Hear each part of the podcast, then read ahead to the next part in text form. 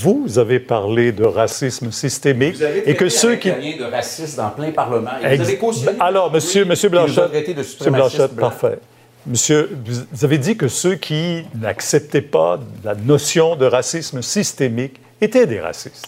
Euh, je veux Vous dire gardez clairement, cette position? j'étais interpellé et je veux dire clairement que c'est complètement faux ce que M. Blanchet dit. On a toujours dit quand on est contre le Québec bashing, on a toujours dit que cette sorte de discrimination est mauvaise et c'est inacceptable. Il le sait. Oui, et c'est effectivement, honnêtement, honnêtement, c'est désespéré ce qu'il fait. Parce que c'est toujours le cas qu'on est contre le Québec bashing. On sait que les Québécois et les Québécoises et les francophones ont fait face de la discrimination systémique dans le passé et ça continue. Ça c'est pourquoi on après. défend la langue française, on défend les intérêts du Québec et on va continuer de le faire. Bon, mais Monsieur Otto, vous, vous avez dit quand même que Je, la loi... je ne contesterai pas Exact. loi de l'Assemblée nationale. Je Mais- vais toujours respecter les chambres des compétences, incluant sur la laïcité. Mais la question va plus loin. là. La question va plus loin. Vous trouvez donc concevable qu'une enseignante ait le droit de porter le hijab en Ontario, par exemple, et qu'au Québec, on lui interdise? Vous êtes à l'aise? C'est une question de respect pour les chambres des compétences. Et c'est dans mon contrat. Je vais toujours respecter les chambres des compétences, incluant sur la laïcité. Je ne déposerai pas une loi comme ça au fédéral, mais c'est une question de respect pour l'Assemblée nationale. On doit trouver les, les enjeux en commun, comme une relance économique, la pénurie de main-d'œuvre, Internet haute vitesse, mais sur les enjeux comme la laïcité, la langue, la culture, je vais toujours respecter les chambres des compétences.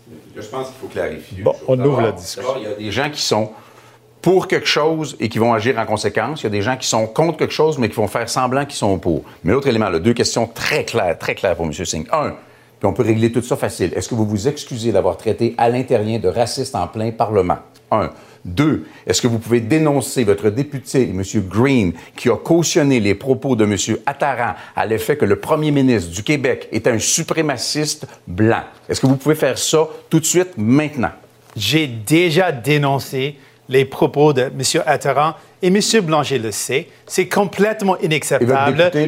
Excusez-moi. Et c'est complètement inexcusable d'attaquer le Québec comme ça. J'ai déjà dénoncé ça. Mais si on veut parler de ce qui est passé dans les chambres de commun, on doit le parler. C'est important. On a proposé une motion pour faire face à la le, racisme systémique dans la GRC, au niveau fédéral. Parce que j'ai parlé avec les gens qui ont perdu leur vie, les, les familles qui ont perdu leurs proches à cause de la violence policière. Et quand j'ai proposé une motion pour faire face à cette discrimination raciste, j'ai vu aucune députée qui a dit non. Même les conservateurs n'ont pas dit non. Un seul député, a dit non à une motion pour faire face à la discrimination raciste dans la GRC. Un seul député a dit non. Et quand je l'ai regardé, il a dit ça, comme ça. Dans Comme- un c'est- parlement. Cette motion de négligence, Dans un c'est exactement la même sorte Dans de choses qui se, se pas passe pour les communautés autochtones, Dans un pour Joyce à Chachacoin. On comprend vos C'est exactement ce Dans que un se passe. parlement, ne pas Et être C'est exactement ce que se passe pour les communautés autochtones qui n'ont pas accès au l'eau On va y revenir aux communautés autochtones. accès On au potable. Bon, on Donc oui, j'étais va prêter notre voix aux communautés et je regrette, je regrette le fait que c'était par rapport à moi. Parce que j'ai voulu on que ça comprend. reste par rapport à des gens qui ont perdu leur vie parfait. à cause de la Dix racisme. Le constat final, un, il n'y a pas d'excuse. Et deux, quand on n'est pas d'accord avec une motion dans un Parlement qui est fait pour débattre de motions, on se fait accuser Vous avez eu l'occasion de débattre ça à la Chambre des communes, Ça reste beaucoup. totalement inacceptable. Messieurs, s'il vous plaît, on va y aller pour euh, ce débat à quatre sur un sujet qui est très important. Monsieur, euh, le français qui est en recul, net recul, partout au Canada, même à Montréal. Et vous, Monsieur Trudeau, euh, vous l'avez reconnu, vous avez même promis d'agir. Vous avez nommé pourtant une gouverneure générale qui ne parle pas français. Le bilinguisme français-anglais, votre père, Pierre Elliott Trudeau, en a fait une valeur canadienne. En 2021, c'est encore une valeur canadienne? Oui, profondément. Et nous avons reconnu d'ailleurs que pour protéger le bilinguisme, il ne faut pas juste le protéger en situation de langue minoritaire à travers le pays, il faut délibérément en faire plus pour protéger le français au Québec. On l'a reconnu dans nos discours du trône, on l'a reconnu dans notre budget, on l'a reconnu dans la modernisation euh, euh, des- de, de la loi sur les langues officielles. On va être là pour protéger main dans la main avec le gouvernement du Québec, le français au Québec et partout au pays. Monsieur Otto? Il a promis d'agir, mais après six ans d'inaction, il vient de lancer un projet de loi sur la modernisation de loi sur les langues officielles. Je vais agir dans mes premiers 100 jours. Aussi, je vais appliquer la loi 101 aux entreprises à charte fédérale. C'est une question de respect.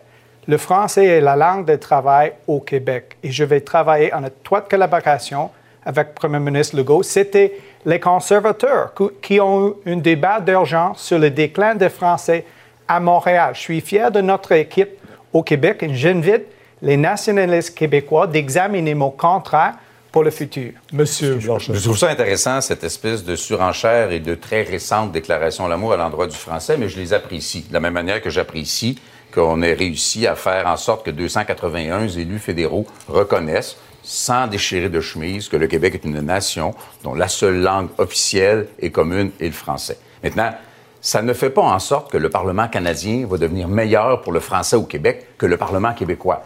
À titre d'exemple, la loi sur les langues officielles qui prétend protéger le français en matière d'application de la Charte de la langue française aux entreprises sous juridiction fédérale dit vous avez un droit acquis. Vous ne le faisiez pas avant, vous ne serez pas obligé. Puis sinon, ben, vous aurez le choix. Vous appliquez la loi fédérale ou vous appliquez la loi québécoise. Moi, je dis que la loi sur les langues officielles serve à protéger les francophones hors Québec et les Acadiens. Le Québec est capable de promouvoir, protéger et mettre de l'avant sa langue nationale. Je signe un mot sur les langues officielles.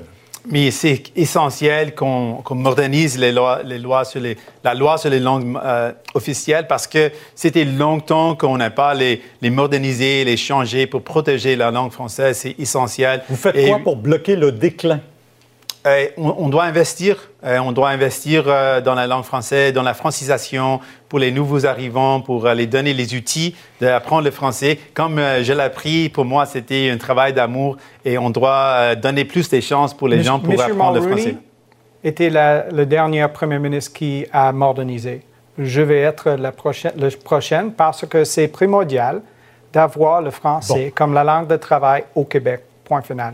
On, change de sujet. On est d'accord et on amène. Une chance que ça on amène, je pense que ça prend un gouvernement minoritaire, puis on, va venir au gré. Mais on amène justement euh, des, des, mesures qui sont équivalentes euh, à ce que propose euh, Québec, non, mais on va l'appliquer à travers le pays, dans les communautés francophones, comme les communautés acadiennes, comme les communautés dans le nord de l'Ontario, pour défendre le droit de travailler en français. Prochain face-à-face, M. O'Toole et M. Trudeau. Dans cette ère de MeToo, un des pires scandales sur des affaires d'inconduite et d'agression sexuelle touche des hauts gradés des Forces armées canadiennes. Monsieur O'Toole, vous connaissez bien la culture militaire. Vous avez été pendant 12 ans dans les forces. Qu'est-ce qui cloche dans l'armée? On, doit corriger la situation dans les Forces armées canadiennes. C'est important pour moi comme un ancien combattant, mais plus important comme un père de famille. Et malheureusement, on a vu un camouflage par le bureau de M. Trudeau après une plainte par une femme en uniforme. Pour trois ans, c'était inacceptable et il y a six mois, j'ai proposé une enquête indépendante, un gel pour les promotions et des augmentations mhm. des officiers généraux. On doit avoir une tolérance zéro pour l'harcèlement et l'inconduite sexuelle, mais malheureusement, c'est un autre exemple d'un camouflage et M. Blanchette a assisté avec le camouflage et la termination de l'enquête. Bon, on va aller à M. Trudeau parce que justement, votre gouvernement savait concernant ces allégations, mais votre ministre de la Défense n'a rien fait. C'est ce que vous appelez la tolérance zéro? Au contraire, le ministre de la Défense a passé euh, la, plainte à les autorités euh, indépendantes parce que c'est pas aux politiciens de gérer et de s'ingérer dans des processus de plainte qui doivent être suivis de façon rigoureuse. Parce que on le sait, on est tous d'accord ici aucune personne qui choisit de servir dans nos forces armées ne devrait être subie à de l'harcèlement, une culture euh, d'intimidation euh, ou euh, des agressions sexuelles. Oui, on a fait des avancées importantes au cours des dernières années, mais il faut en faire encore plus. Et c'est pour ça qu'on a demandé à la juge Louise Arbour. C'est pour ça qu'on a demandé à, ont connu les allégations. Tout le monde dans votre bureau ont connu les allégations, mais pas vous. Vous êtes en train de politiser un enjeu euh, de une femme façon en assez uniforme. euh, désagréable. C'est inacceptable. On C'est un doit autre exemple être là d'un pour gouvernement protéger Laissez-le corrompu, À tour de rôle, sans un plan. C'est inacceptable, M. Trudeau. Et maintenant, vous avez les problèmes avec vos candidats. On doit avoir une tolérance zéro et on a besoin de leadership ici. Pas, pas des camouflages, un plan d'action pour nos femmes en uniforme. Je pense que les gens ont vu très clairement que depuis que je suis devenu chef, euh, on avait tolérance zéro et on a agi Monsieur plusieurs Trudeau, fois vous pour, avez pour augmenté le les salaire de General Vance pour prendre les responsabilités qu'on avait et on a établi des processus à l'intérieur du parti, à l'intérieur du Parlement où il n'y avait pas de processus par rapport à l'harcèlement et aux agressions Monsieur Trudeau. sexuelles. On a pris des- de l'action, on a mis en place des processus et on va continuer d'utiliser ces processus pour respecter et pour euh, donner des ressources à quiconque avance avec Monsieur des Trudeau, vous ou des allégations. Réponse, M. Vous avez donné une augmentation de salaire pour General Vance après les allégations. Avez-vous un regret sur ça, M. Trudeau? Les- les- on a Pour les suivi, femmes en uniforme? On a suivi les étapes dans le processus euh, d'enquête pour manque les- de leadership. on est- on a et suivi les étapes. on a besoin de leadership. Écoutez, est-ce que je peux dire que oui, c'est toujours frustrant de devoir se reposer sur des processus dans ces étapes-ci. Mais quand il y a des allégations qui avancent, on doit avoir des processus indépendants et rigoureux qui, qui font des suivis et c'est êtes pas un en moment charge. pour faire des attaques Vous politiques. êtes en charge, C'est un moment Trudeau. pour s'assurer que les droits pour nos femmes en sont uniforme. respectés et que les femmes, Nos femmes en uniforme méritent sont Vous avez écoutées. deux Monsieur positions qu'on comprend très bien Oui. tous les deux. Euh, je suis rendu à un deuxième débat, puis il y aura ce, ce débat où vous pourrez tous intervenir. Mais je vais poursuivre, M. Blanchet et M. Singh, euh, justement sur... euh, M. Blanchet, vous allez me permettre de continuer sur le mouvement MeToo. Euh, Comment est-ce qu'on s'y prend pour changer cette culture trop longtemps tolérée? Plusieurs choses. D'abord, M. Trudeau a dit il faut que ce soit indépendant du politique. Mais lorsque la situation a été présentée à son ministre, il a expressément dit je veux pas en entendre parler. Et c'est par un autre canal que ça s'est rendu au cabinet du premier ministre. Et on a dit il faut que le ministre parte. Ça, c'est une première. Deuxième chose, il existe dans l'armée canadienne encore aujourd'hui, malheureusement, et c'est pas la seule, une culture opaque qui doit être brisée pour protéger le sentiment de sécurité des gens qui sont là. Et très largement dans la largement- société, très largement dans la société, Québec a initié le processus. Il faut évidemment d'abord créer de la clarté, de la clarté, de l'ouverture, des mécanismes spéciaux pour les victimes, des gens qui voudraient porter des plaintes, pour que ce soit encore et toujours le système de justice qui gère ce genre d'enjeux. Tribunaux spéciaux, formation des juges, Est-ce que les victimes sont toujours écoutées. M. Singh? Est-ce- Non, et malheureusement et, et tristement, on est dans on est 1000 de- 1021, 2021. Et c'est toujours le cas que les femmes font face des harcèlements sexuels dans leur milieu de travail. C'est toujours le cas que les femmes ont peur pour soulever les inquiétudes parce qu'ils pensent que personne ne va les écouter. Est-ce qu'à ce moment, toujours les- un problème. Est-ce que les médias sociaux, la justice parallèle dans les médias sociaux, on encourage ou pas?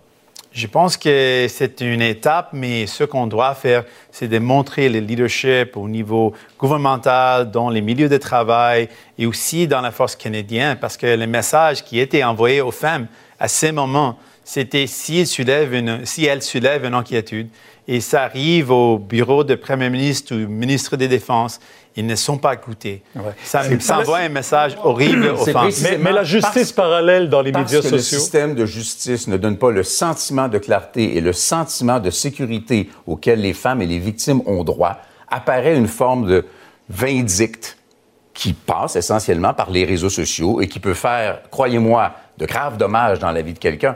C'est la raison pour laquelle il faut améliorer le sentiment de sécurité, la clarté, le processus, la formation des juges, que les femmes aient de nouveau confiance dans le système de justice et qu'elles ne soient pas constamment confrontées à l'impression que de toute façon, ça ne marchera pas. Monsieur Mais, mais c'est dommage. Je- Ce que j'ai dit, c'est c'est le fait que c'est toujours un, un enjeu sur lequel on doit parler. Ça me rend triste parce qu'on sait que la réalité, c'est les femmes euh, dans plusieurs milieux ne sont pas sécuritaires et on doit le changer. On doit mettre tous nos ressources possibles pour s'assurer que les femmes sont sécuritaires dans le milieu de travail, les, dans les, les niveaux de gouvernement, dans les forces canadiennes. C'est un enjeu qui continue et, je le trouve complètement inexcusable que ça continue. On doit rétablir la confiance des Canadiens, des Québécois Alors, dans nos institutions fédérales. Parfait. On doit aller. Euh, je, je m'excuse, je vais lancer le débat maintenant sur un sujet qui est tout aussi sensible, vous allez voir. Euh, Monsieur Blanchet, d'ici deux ans, l'aide médicale à mourir devrait s'appliquer aux personnes souffrant de maladies mentales. On a aussi vu des reportages très poignants au cours des dernières semaines. Euh, certains parents réclament l'aide médicale à mourir pour leur propre enfant. Est-ce qu'on doit aller jusque-là? Énorme sujet. D'abord, l'aide médicale à mourir est, à l'échelle du Canada, d'abord une créature québécoise qui a été longuement réfléchie avec énormément de compassion. Puis encore aujourd'hui, il faut saluer le travail de la commission parlementaire, puis particulièrement de Véronique Yvon qui portait ça. Il y a eu des résistances. Par exemple, on sait que le chef conservateur est contre l'aide médicale à mourir. Il dit J'irai pas contre, mais je vais permettre aux médecins de ne pas l'appliquer. C'est assez grave. Ensuite de ça, sur l'enjeu précis, ce qu'on a appuyé avec le gouvernement libéral sur une initiative québécoise, c'est d'avoir un comité intelligemment va se pencher sur ça. C'est extrêmement sensible. On ne peut pas faire de la politique partisane avec la santé mentale et l'aide médicale à mourir, qui est un combo mais, je vous parle des enfants aussi. Comité. Monsieur Singh. Euh, ici, je peux dire que je suis d'accord avec ce que M. Euh, Blanchet est en train de dire. C'est un enjeu énormément euh, difficile et complexe et ce n'est pas quelque chose qu'on peut politiser. On doit s'assurer qu'il y a accès aux sept droits et je suis pas d'accord avec l'approche de M. Rotul où on peut avoir une barrière pour avoir accès à cette décision, mais c'est une question qu'on doit euh, poursuivre, on hmm. doit étudier et analyser pour arriver à une bonne solution. Monsieur O'Toole. L'aide médicale à mourir est un droit, et j'appuie ça, mais on doit avoir une approche sensible sur la santé mentale, particulièrement pour nos plus vulnérables, les handicapés et on doit travailler avec les médecins pour euh, l'aide médicale à mourir pour la santé mentale des Canadiens. J'ai travaillé comme ministre des Anciens Combattants avec les soldats, avec les blessures mentales. J'ai travaillé avec Roméo Delaire et les bénévoles pour les plus vulnérables. Et on doit aider les gens avec une maladie mentale et avoir accès pour les autres en, conversation avec leurs médecins. Tout d'abord, en termes de ministre des Anciens combattants, vous avez fermé neuf centres de services dont les, vétérans avaient besoin. Mais par rapport à l'aide médicale à mourir, on est un gouvernement qui est allé de l'avant. Et oui, on a été inspiré par le travail qu'ont fait les Québécois euh, pour avancer ce programme-là.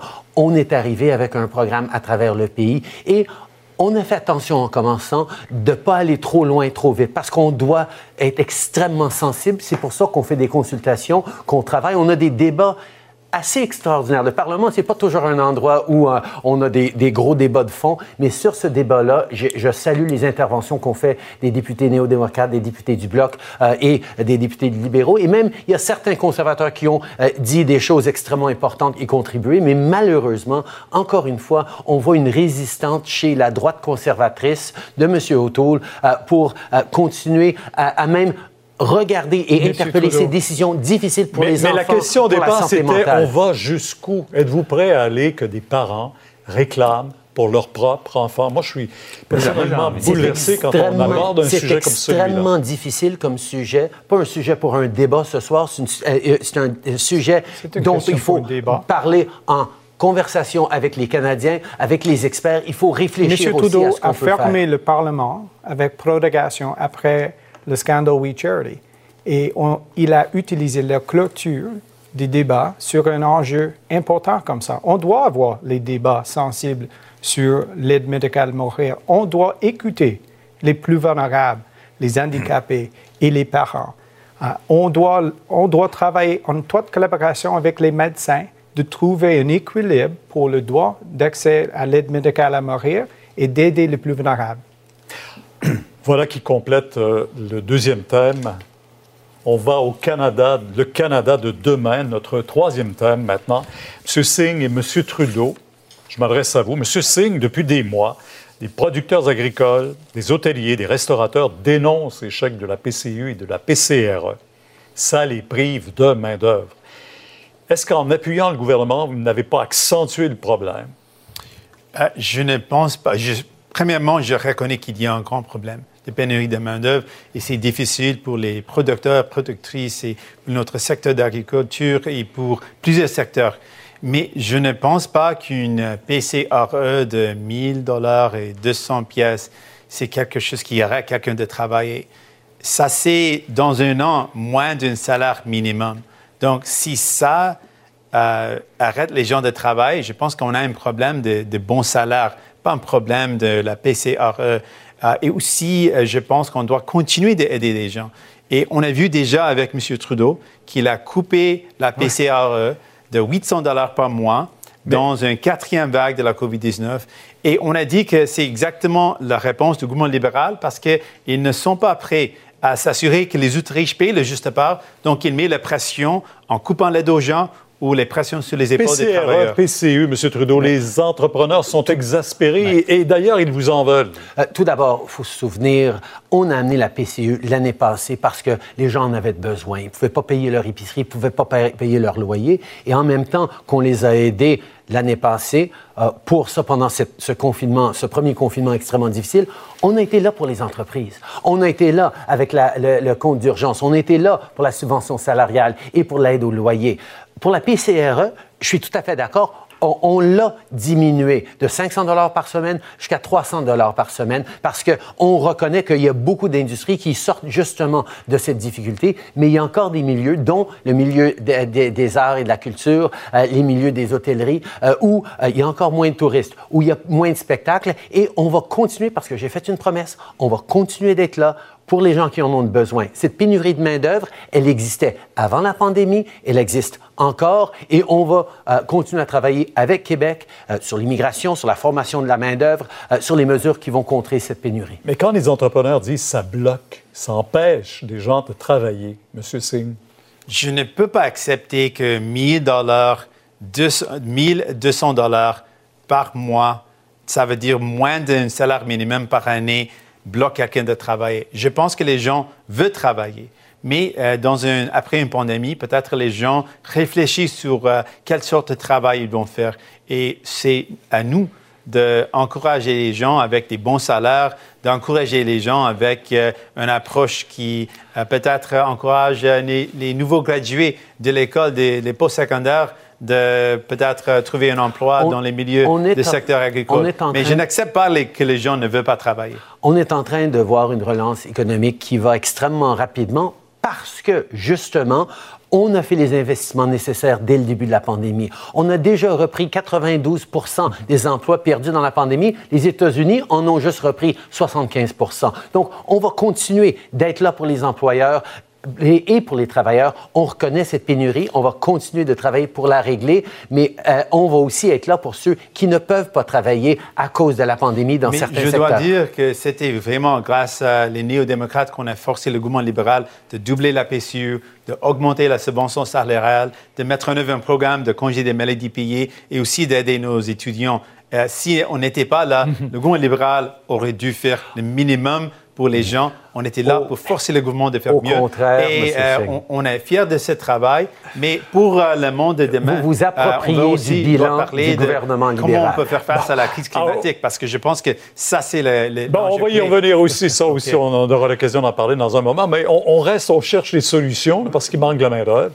Monsieur O'Toole et Monsieur Blanchette, parce que les chefs d'entreprise au Québec qui en manquent de main d'œuvre disent c'est l'immigration, ça doit passer par l'immigration. Qu'est-ce que vous dites? Il y a, il y a un paquet d'éléments. D'abord on connaît tous des gens, je suis pas d'accord pour qu'on dise que c'est des jeunes, ça, ça me choque beaucoup. On connaît tous des gens qui nous disent Écoutez, s'il n'y avait pas de PCRE, je retourne à travailler. Il faut se dire les vraies affaires un peu, mais la relation à l'argent du NPD procède vraiment, vraiment de la pensée magique. Puis pour que les arts soient une exception, il faut que la règle soit qu'on suspend le programme. Mais en effet, les arts en ont besoin pour des raisons évidentes qu'on n'élaborera pas ici. Je veux mentionner que les cas de fraude, les cas de fraude des gens qui n'ont pas reçu la PCRE ou la PCU, qui n'ont pas reçu, mais qui se font charger des impôts sur de l'argent qu'ils n'ont pas reçu, c'est toujours pas réglé. Maintenant, immigration, Québec, à juste titre, dit est-ce qu'on peut être cohérent en termes d'immigration à caractère économique et rapatrier à Québec les programmes qui vont nous permettre d'avoir des politiques cohérentes vers la contribution importante de l'immigration en matière de main-d'œuvre dans les régions du Québec? La, la pénurie de main-d'œuvre est une crise grave au Québec et on a un plan pour ça. Dans mon contrat. Vous avez promis justement un million d'emplois au Canada. Mille- Puis M. Trudeau, Oui, il faisait allusion tantôt, M. Blanchette, il y a 800 000 postes à combler au Canada, dont 218 000 ici au Québec. C'est pas de, des emplois qu'on a besoin, c'est des travailleurs. des travailleurs. C'est pourquoi on doit réduire les programmes d'urgence et cibler sur les emplois, particulièrement pour, par- pour les secteurs les plus touchés par la pandémie, comme les restaurants, l'hôtellerie. Et dans mon contrat, je vais donner plus d'autonomie en immigration pour le Québec, pour les compétences, mais aussi pour la réunification familiale. C'est une haute question de respect. Et je vais travailler en étroite collaboration sur la formation sur Internet haute vitesse par 2025 pour les régions. Et les régions méritent une, une relance économique. Et c'est dans notre plan. Une relance économique dans tous les secteurs de notre économie et dans toutes les régions. Je reviens avec l'immigration, là, parce que je pense que c'est important de- d'en parler. Est-ce qu'on doit augmenter sensiblement davantage? Moi, je l'ai dit, à- je l'ai dit à d'assez nombreuses reprises. Je ne suis pas quelqu'un qui est très inquiet par rapport au nombre d'immigrants. J'ai une condition et elle est très claire, c'est d'être capable de les intégrer. Les intégrer, c'est au niveau économique. A priori, c'est pas trop un problème puisqu'il y a énormément d'emplois disponibles. Mais pour les intégrer, on doit leur donner le premier outil d'intégration au Québec, le plus important, c'est la langue commune, c'est la langue officielle, c'est le français. Donc, les ressources dont on dispose, qu'on peut déployer pour assurer la francisation des immigrants, conditionnent notre capacité quant au nombre de gens qu'on peut accueillir. Et c'est ça qui est Je fondamental. suis d'accord avec M. Blanchette sur le français et c'est pourquoi, dans mon contrat, plus d'autonomie en immigration sur la réunification familiale. C'est important d'avoir un niveau de français. Est-ce qu'on doit amener davantage d'immigrants au Canada, ouvrir nos portes davantage? Oh, L'immigration est très importante pour une relance économique et on doit travailler en étroite collaboration avec le Québec. On doit régler la situation à chemin Roxham et on doit établir un processus effectif pour la réunification familiale après la pandémie. Les familles méritent un plan d'action concret. Que le Québec souhaite gérer d'ailleurs.